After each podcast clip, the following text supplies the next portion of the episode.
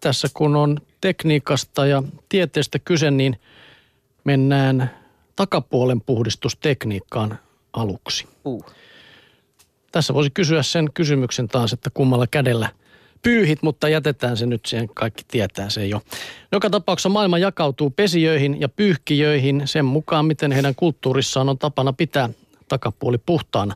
Vessapaperi, joka on lähteestä riippuen 600 1500 vuotta vanha kiinalainen keksintö. Siinä on aika laaja haitari kyllä tuolla, että milloin se on keksitty. No joo, ei, ei takeruta siihen. On vallannut tämä keksintö läntiset teollisuus, teollisuusmaat. Veteen verrattuna paperin puhdistusteho on kuitenkin selvästi heikompi. Viime aikoina myös muutamat eurooppalaiset saniteettialan yritykset ovat kehitelleet suihkuvessoja. Napin painalluksella pöntön reunasta tulee esiin putki, josta suihkua vettä ylöspäin kuin suihkulähteestä ja lopuksi käynnistyy puhallus kuivain. 1980-luvulla sveitsiläisyrittäjä teki keksinnöstä hovikelpoisen Japanissa – missä suihkuvessat ovat tätä nykyä yleisiä. Huipputeknisissä muunnelmissa vesihuhtelun keinotekoinen ääni peittää epätoivotut äänet ja pönttö mittaa samalla asiakkaan verenpaineen, pulssin sekä virtsan sokeriarvot ja lähettää tiedot tiedotusvälineille matkapuhelimella. Ei kun lääkärille lähettää ne matkapuhelimella. Joo, siinä oli jo hurjaa meininkiä.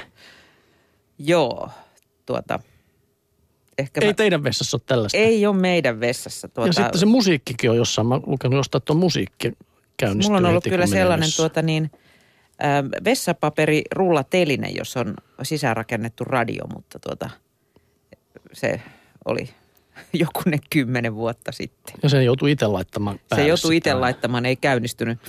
Joo. Mitenköhän tuollainen valitsee sitten sen musiikin aina? Että tuota... Niin tuleeko se iso ja pikkuhädän mukaan? Että... Niin, että tuleeko Vaspia vai Mozartia? no niin, kyllä se, voi. se on. Kyllä Mozart lirisee ja Vaspi sitten jyrisee. niin. okay. Joo, no niin. Se, sen vessa-asioista mennään, mennään Suomen tuota, ihanimman perhelehden avun pariin joka kertoo eläimistä. Koirien sanotaan usein alkavan muistuttaa omistajiaan tai toisinpäin. Ranskalaistutkimuksen mukaan tämä pätee aina haukotteluun asti.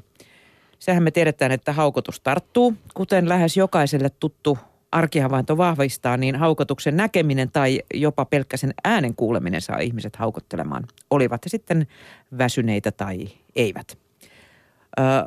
Plus One tiedelehdessä – julkaistun ranskalaistutkimuksen mukaan ihmisen haukotus tarttuu myös koiriin, mutta erityisen hyvin tarttuu isännän tai emännän haukotus. 21 koiraa omistajien laitettiin testiin, jossa koirien emännät ja isännät sekä koiralle tuntematon tutkija haukottelivat koiran edessä vuoron perään. Lumekontrolli hoidettiin seisomalla suu auki ääneti. Testi osoitti varsinaisten haukotusten tarttuvan koiriin selvästi paremmin kuin valehaukotusten – Lisäksi koirat haukottelivat huomattavasti useammin nähdessään omistajankin tekevän samaa. Koirien sydämen sykettä tarkkailtiin testien ajan, koska sykkeissä ei ollut vaihtelua. Haukotteluun ei uskota olleen ainakaan stressireaktio. Tutkijat pitävät havaintoaan viitteenä tunnesiteiden merkityksestä haukotusten tarttumisessa. Todennäköisesti ilmiön taustalla oli samankaltainen sosiaalis-emotionaalinen yhteys kuin ihmisillä. Ihmisten välillä haukotusten tarttuminen on yhdistetty empatiaan ja sosiaalisiin kykyihin liittyvien aivoalueiden aktivoitumiseen. Haukotus alkaa tarttua vasta neljästä viiteen vuotiaalla eli iässä, jossa lapsen kyky tunnistaa toisten tunteita alkaa kehittyä voimakkaammin. Haukotus ei liioin tartu helposti ihmisiin, joiden empatiakyky on puutteellinen.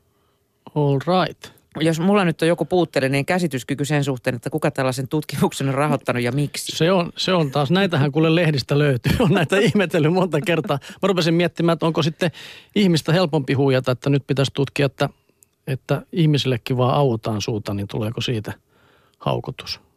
Niin. Kun koirille ei tullut Ja niin miksi tämä on tehty koirille eikä kissoille?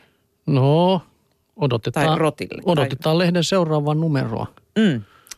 Jäämme jännityksellä odottamaan ranskalaistutkimuksen jatkoosa. Sitten puhutaankin hissimatkoista. Kolme T-lehdessä, siinä on nimittäin huolissaan oleva lukija lähettänyt kysymyksen, että kun hissillä voi nousta tulevaisuudessa jopa kilometrin korkeuteen, niin miltä näin pitkä hissimatka tuntuu tärykalvoissa? Pitääkö matkustaja jauhaa purukumia tai nieleskellä niin kuin lentokoneessa. Haukotella. Korvat pysyvät auki, no niin, siinä on se. Vastaus on, että jos kestät lentokoneessa nousun ja laskun metelit, tärinät sekä ilmanpainevaihtelut, on todennäköistä, että selviät myös kilometrin hissimatkasta. Eikä avuksi tarvita edes purkkaa tai korvien painelua, niin paljon miedommasta kokemuksesta on kyse. Tuntemukset nimittäin johtuvat enemmän hissin nopeudesta kuin matkan pituudesta. Vain kaikkein herkimmillä alkaa tuntua korvissa jo silloin, kun nopeus ylittää tavanomaiset 10-12 metriä sekunnissa, eli noin 40 kilometriä tunnissa. Ilmanpaineen muutos tuntuu vielä enemmän alaspäin tultaessa. Tämän takia pitkän matkan hissien laskunopeus säädetään yleensä noin 40 prosenttia hitaammaksi kuin nousunopeus. Varmimmin hissin liikkeen tuntee jaloissa lähtökiihdytyksen ja pysähtymishidastuksen aikana.